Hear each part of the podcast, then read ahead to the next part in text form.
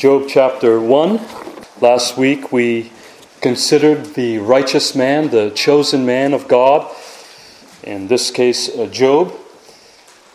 And this week we will consider his enemy, and that is the arch enemy of our souls. Job chapter 1, verses 6 through 12. Hear, for this is the word of the Lord. Now there was a day when the sons of God came to present themselves before the Lord, and Satan also came among them. The Lord said to Satan, From where have you come? Satan answered the Lord and said, From going to and fro on the earth, and from walking up and down on it. And the Lord said to Satan, Have you considered my servant Job, that there is none like him on the earth? A blameless and upright man who fears God and turns away from evil. Then Satan answered the Lord and said, Does Job fear God for no reason? Have you not put a hedge around him and his house and all that he has on every side? You have blessed the work of his hands, and his possessions have increased in the land. But stretch out your hand and touch all that he has, and he will curse you to your face. And the Lord said to Satan, Behold, all that he has is in your hand. Only against him do not stretch out your hand. So Satan went out from the presence of the Lord. In the name of the Father, the Son, and the Holy Spirit. Amen. Uh, since the third chapter of Genesis, mankind has been plunged into a spiritual warfare. And what is at stake in this warfare is a true and saving knowledge of God. In Genesis chapter 3, man is introduced to his number one enemy, uh, the serpent. The serpent deceived and tempted Eve to eat of the tree of the knowledge of good and evil. Eve ate of it, then she gave the fruit to Adam to eat of it as well. And immediately man fell, and sin entered the world. Then our God summoned Adam, Eve, and the serpent to his courts so that he could render his judgment. He rendered curses on the serpent, then on the woman, and then on Adam. But when he proclaimed curses to the serpent, he was also proclaiming the gospel that he would put enmity between the serpent and the woman, and between his offspring and her offspring. Her offspring will bruise the serpent's head, and the serpent would bruise his heel. Uh, that imagery was to illustrate that what the serpent will do to her offspring will not be as bad as the, what the offspring will do to the serpent. Then, from that point on in the scriptures, there is no mention of the serpent. There are signs that this serpent was still around. Uh, these signs appear in various ways. They would show up in, in the enemies of God's people and the symbols of their false religions. And God's people would continually fall into sin and idolatry, repeating the sin of Adam and Eve. But there is no mention of the serpent or this arch enemy of God until you get to Job. If you were to consider the books of the Bible in real time, that is, in chronological order, the serpent appears in the Garden of Eden, he disappears from the scene, then he is introduced once again in Job. And we will see why. So today we will discover who is this enemy? What is his purpose? And how powerful is he really? But before we consider this enemy, let us consider the background and the new characters that are introduced. Uh, the scenery of verse 6 opens up as if you walk through a curtain that separates us from another dimension. We walk through this curtain and step into the invisible realm of the angels. Uh, there we are made to witness what happens behind the scenes as we enter into the royal courts of the Most High God. It is from his royal courts that God sovereignly governs and accomplishes his purposes within his divine counsel, like when God said, Let us make man in our image. Or when sinful men united together to build the Tower of Babel, and the Lord said, Come, let us go down and confuse their language. Here we are introduced to new characters in the royal courts of God, with God being the sovereign upon his throne, with his divine council made up of his subjects. Now, the scenery here is uh, metaphorical. It, it is using what we call anthropomorphic language. Uh, that is, this is language to communicate to us what we can't understand because God does not have a body, right? God is spirit. So remember, this is metaphorical. It says, Now there was a day when the sons of God came to present themselves before the Lord. The word used for the Lord here is the divine name, the I am, Yahweh, which signifies that God is sovereign and that He is the covenant redeemer. Now, this is important because this takes place before God liberates His people from Egypt. But here he uses the same name in which he reveals himself to Moses.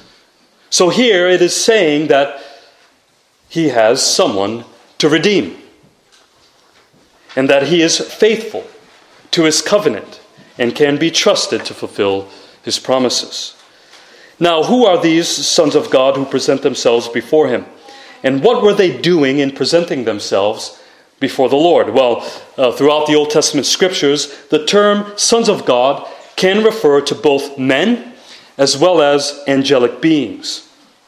And these angels are also referred to as the mighty or the holy ones. Here we believe these are, in fact, angels as they present themselves before the Lord. Now, the reason why is because angels are God's emissaries who are responsible to do his bidding. So they would have immediate access to God's presence and were expected to appear in his royal courts as his subjects. So these sons of God appear before the Lord either to report to him or to receive their next mission as a servant must report to his master. And who else is there among them? The enemy of our souls. Who is he? He is the serpent, the tempter the deceiver that was in the Garden of Eden. But here he goes by another name Satan, or literally translated, the accuser or the adversary. But guess what? Satan is also required to report to God. Because according to Revelation, Satan is also an angel, even though he is a fallen angel. So he's one of them. He's one of the sons of God. He has to appear when the Lord holds court because he also reports to the Lord as a servant reports to his master. Some may say to themselves, but God has no fellowship with evil. But this isn't fellowship. This is how the Lord governs his world, and Satan is one of his subjects. So Satan is a subordinate to God. He is under his rule. He's an unwilling subordinate, but he is a subordinate nonetheless. Uh, too often, I think, we elevate Satan way above his pay grade. We give him too much credit. We attribute to him too much power, which may suggest that he is on equal footing with God. Right? It is Satan versus God. Who is going to win? But no, that's not how it goes. Because notice this. You know that old saying that was reserved for children or other subordinates who like to talk back? Do not speak unless you're spoken to. Well, that is what is going on here. We can easily misread the story of Job as if Satan was leading the conversation with God. Right? But here, Satan is summoned by God to give a report. So it says, The Lord said to Satan, From where have you come? Satan answered the Lord and said, From going to and fro on the earth and from walking up and down on it. Here, Satan is revealed to us as a restless spirit because Satan, much like God, is a spiritual being and unseen. But as we read in the text, we notice two things. First, he is limited, and secondly, he is a deceiver. The first thing to notice about Satan is that he is limited. He is not omnipresent. He is not everywhere the way God is everywhere. He must travel to and fro, up and down. Also, notice he is a deceiver, even before God, as he doesn't give him a full report. He left out some important details. Now, God knew where he went, and he knew what he was doing. We also read in 2 Chronicles 16 9, For the eyes of the Lord run to and fro throughout the whole earth. Right? But Satan's answer was only a half truth. Later in the New Testament, Peter helps us by giving us a hint as to what Satan was doing roaming the earth. He says, Be sober minded, be watchful. Your adversary, the devil, prowls around like a roaring lion, seeking someone to devour. He was going to and fro, walking up and down on the earth, seeking someone to devour, or to tempt, or to cause to fall away from God. But the question is who? Does he have a specific person in mind? Uh, this is why it is helpful to consider the whole Bible. Right? Whenever we read a text, whether it's in the, the New Testament or the Old Testament, we should have the whole story from beginning to end in view. It is helpful if we went back to his original purposes in the Garden of Eden. He wanted to deceive man so that they would uh, fall away from God and serve him. But then God would counter his plans with the gospel promise that the offspring of the woman would bruise, or better, crush the serpent's head. So, what do you think Satan has been doing all this time? He has been looking for that offspring. He has been trying to oppose God's promises by attacking and tempting the offspring of the woman. Every chosen man that God raises up, Satan goes after, so that his promise of the gospel would not be fulfilled, so that the gospel would not come to fruition. So, who does he have his sights on now? Why does he only give a half truth as his response to God as if God didn't already know? Well, the answer comes in the next point as we discover Satan's purpose in this book and in our lives. So, secondly, Satan's purpose is revealed after the Lord asks him a famous question that is often repeated uh, by Christians. The Lord said to Satan, Have you considered my servant Job? Again, this can be easily misread because it could be read as if Satan was ignorant of who Job was. Uh, but the word to consider here is strictly translated to set one's mind on. So he is asking Satan, Have you set your mind on Job? Is that why you're roaming around the earth? So Satan already had his sights on Job. He already had plans for Job. That's why Satan gave the Lord a half truth for an answer earlier, because he was roaming around Job, gnashing his teeth at Job, waiting for the Lord to set him loose, thinking to himself, if I can only get my hands on him.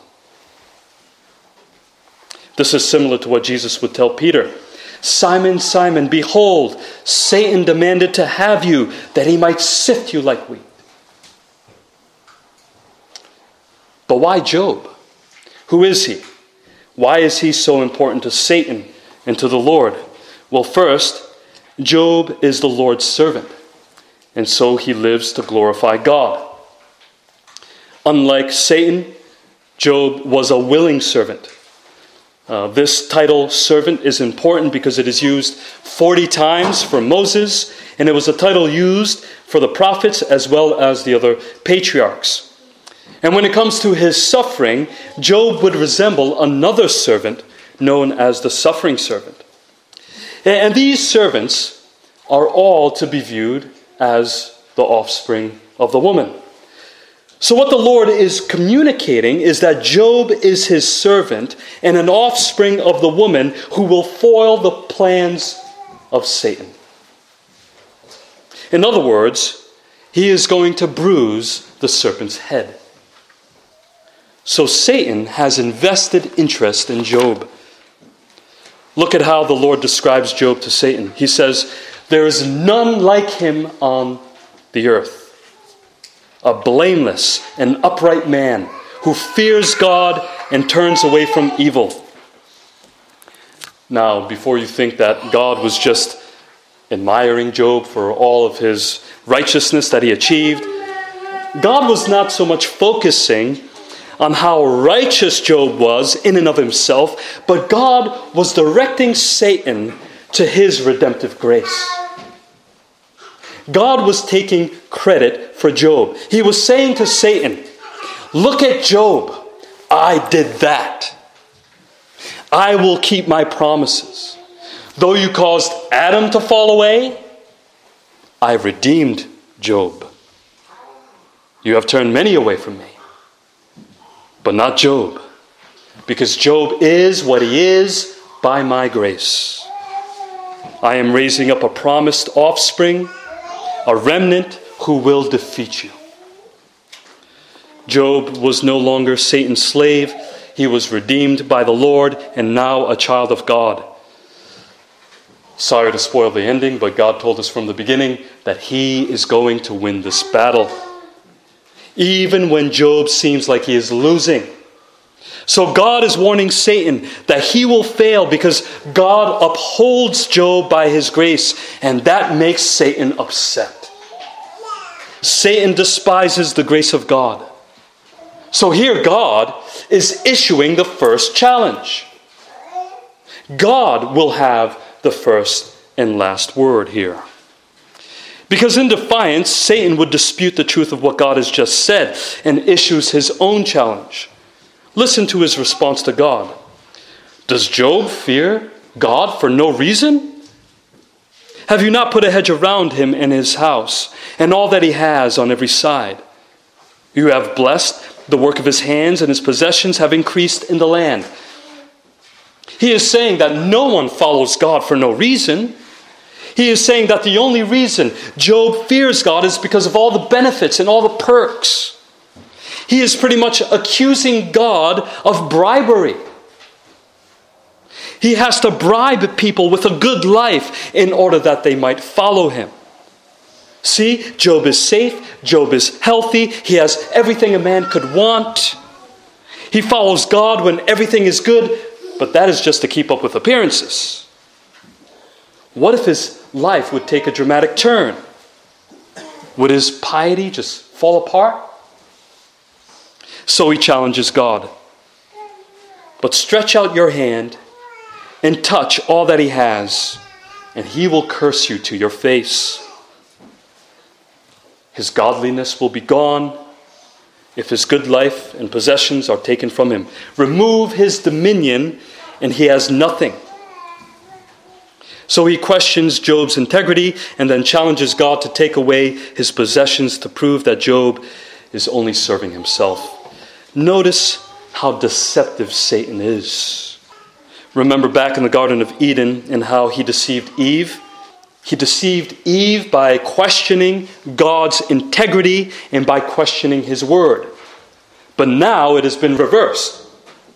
Now he questions man's integrity to God. He is a slanderer. See, Satan is not only a tempter and a deceiver, but he is also known as the accuser of God's people. In Revelation, John writes that he accuses the brothers day and night before God. That is his purpose.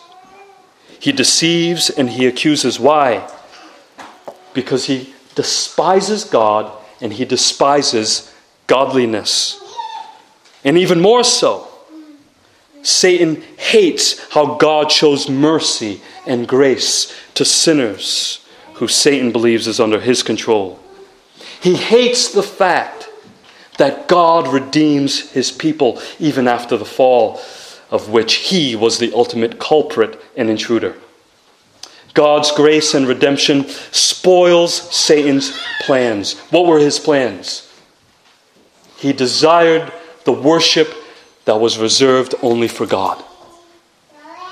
And his plan was to lead God's people astray to worship him instead of their creator. So notice, we have learned so far that Satan cannot be everywhere the way God is everywhere.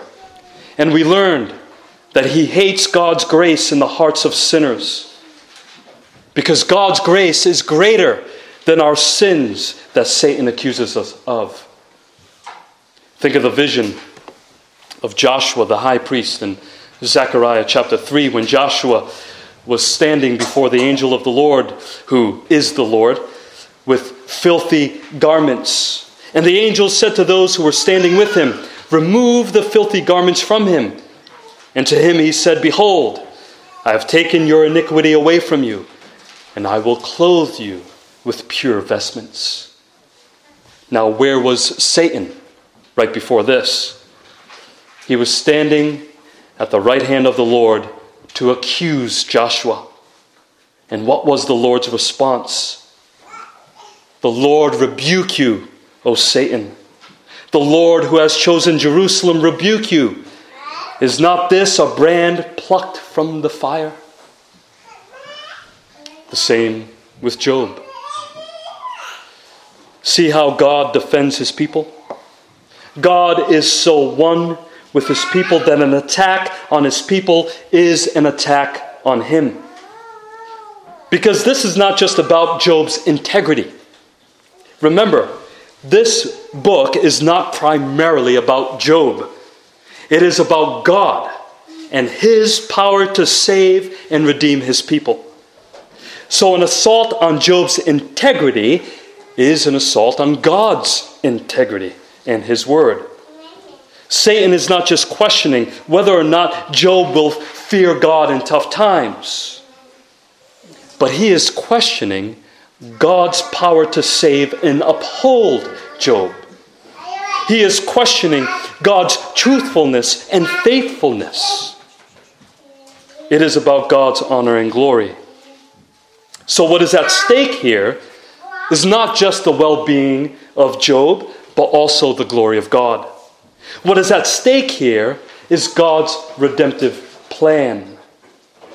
Will God keep his word that he proclaimed in the Garden of Eden? God is concerned with his glory and the good of Job and the good of all his people. He is concerned with redeeming his people from the power of Satan. So, in the end, Job's victory is ultimately God's victory. And this battle against Satan is an opportunity for Job to vindicate God, not just himself. But Job does have a battle on his hands that he is unaware of at this point. So, thirdly, let us consider the enemy's power. Satan is powerful, he is more powerful than us. Paul calls him the prince of the power of the air and the God of this world who has blinded the minds of unbelievers to keep them from seeing the light of the gospel of the glory of Christ. In one of his most famous hymns, Martin Luther says this of Satan For still our ancient foe doth seek to work us woe, his craft and power are great, and armed with cruel hate. on earth is not his equal. No sinner can withstand Satan one on one. We will not win that battle. Let us beware if we think we can challenge Satan on our own. Satan is superhuman. But he is not divine. At the same time, though he is powerful, remember Satan is still a subordinate to God. Satan is just another low ranking officer who has to report to God. Satan is a creature created by God. Martin Luther was known to battle uh, severe depression, and oftentimes he believed that he was battling Satan himself. And one of his most famous quotes, he reminds us of who Satan really is. He says, The devil is still God's devil. He is on a leash, he is tied to a fence, and he cannot attack any of us unless God loosens his chain and gives him permission. And he can only go so far as he is allowed to go. And that is what God does in the case of Job. In response to Satan's challenge, the Lord accepts the challenge. But he gives Satan permission, since God tempts no one he says, Behold, all that he has, all of Job's possessions, all his children, his livestock, his property, is in your hand. Only against him do not stretch out your hand. So Satan went out from the presence of the Lord to do just that. So God has given Satan permission to touch everything that belongs to Job, but there were limits. He says, But you cannot touch him, his body. So here it shows us that Satan cannot do anything to us without God's permission. So not only is he not God, not only does he hate God's grace as he is the accuser of God's people, but also he does not have the power to remove God from his throne and he cannot attack God's people by his own will and at any time he pleases. He must be given permission. See, Satan is a sad creature. He serves the one he hates, and he can only pretend to be free from God's rule. You can say he is just as blind as those whom he blinds. And in the end, God uses Satan to serve his divine and gracious purposes in his plan of redemption. Satan, just like all of God's enemies, is just a tool in God's hands for his own glory and the salvation of his people. And I would also mention that since he is more powerful than us, for you to be redeemed is not left up to you, but God does the redeeming. He is the one who has the power to lift the blinders from your eyes. Because so long as you are in the world, and as long as you are unbelieving, it is by the power of Satan which you go into that battle unarmed. And you need the grace and the power of Christ by His Holy Spirit to see the truth of the gospel. Because as the story of redemption unfolds, he would continue to go after God's people to tempt, to deceive, and to accuse until the day he met his match. Satan would also have invested interest in the ultimate offspring of the woman named Jesus. Satan only appears on one occasion throughout the Gospels. It was when the Holy Spirit led Jesus out into the wilderness to be tempted by Satan for 40 days. Notice, God is sovereign in leading Jesus into temptation, even then. And there, the first thing Satan attacks was Jesus' identity. He says, If you are the Son of God, and he attacks his integrity and whether or not Jesus would keep God's word. He offers him what only God can give all the kingdoms of the world and their glory in exchange that Jesus would worship him. But Satan would be left defeated by Jesus. Then Satan would seem to disappear into the background, but we can conclude that he was at work tempting Jesus throughout his life and ministry. He would use Herod uh, to try to kill him at his birth. He would use legions of demons. He would use the voices of others, like Peter. He would use one of Jesus' own disciples, Judas, to betray him. He would use Pharisees and scribes, and they would eventually bring Jesus up on false charges, falsely accusing him of blasphemy and treason then Satan would use many voices to taunt Jesus at the cross, again questioning his identity. If you are the Son of God, come down from the cross. He trusts in God. Let God deliver him now if he desires him. The same tempter, the same deceiver, the same accuser. But it was through the cross that Jesus the offspring of the woman would crush the head of the serpent as he purchases forgiveness for his people. And three days later, this would be proven true when he is raised from the dead. Then he ascends to his throne where he now rules and reigns. And now his grace reigns in his people. See, though he tried, Satan could not stop God from keeping his promises in the gospel. He couldn't keep God from highly exalting his Son and bestow on him the name that is above every name. He was just a tool in God's hands. Now, beloved, first, we must consider that this enemy, Satan, is still around today. And his purposes remain the same. He still uses the voices of others to tempt and to discourage. We see it today in the media, in politics of our day, in Hollywood, to continue to accuse God's people.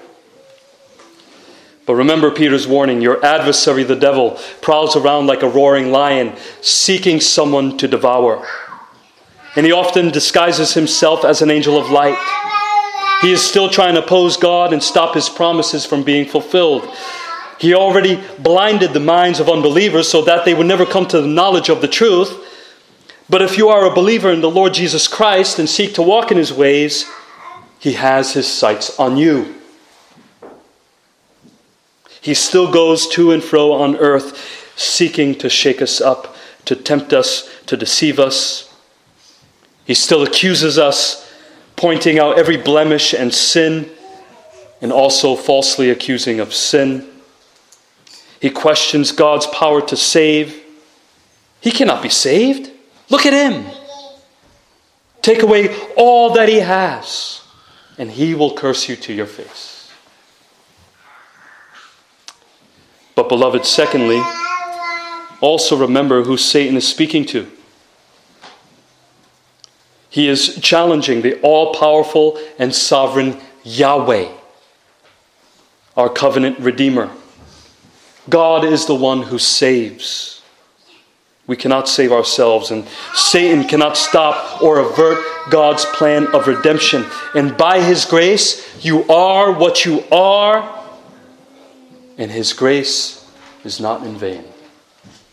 All he can do is shake you up but he cannot get in the way of your redemption. But also, thirdly, since he is still trying to turn us away from God, we ought to remember what Peter told his readers that they are to be sober minded and watchful. Because as we will see, the book of Job is not here to answer the question, why does the righteous suffer? But rather, this book is calling us to devote ourselves more so to God and to turn away from evil, even as our own worlds are falling apart. This is what we saw in Jesus as he hung on the cross, that when he suffered, he continued entrusting himself to him who judges justly. Because God is our ultimate portion in this life, not the riches or anything we possess. Fourthly, Satan is powerful, but he will never tempt you beyond what you can handle. Uh, remember, he has limits, and God has set those limits. The devil is still God's devil. And if you belong to Christ, you have his spirit working in you. Just as Paul says to the Corinthians, uh, no temptation has overtaken you that is not common to man. Then he directs their minds back to God as God is faithful. Not that you're faithful, but God is faithful. And he will not let you be tempted beyond your ability. So God is to be your strength in the fight against Satan. So, yes, Satan is powerful, and if we battle him alone, we will be defeated. But we are to remember that we are not alone. If you are in Christ, you already have victory over Satan. In Christ's life, death, and resurrection, Christ defeated Satan and he no longer has power nor dominion over you. As what is said in our Confession of Faith, chapter 20, section 1.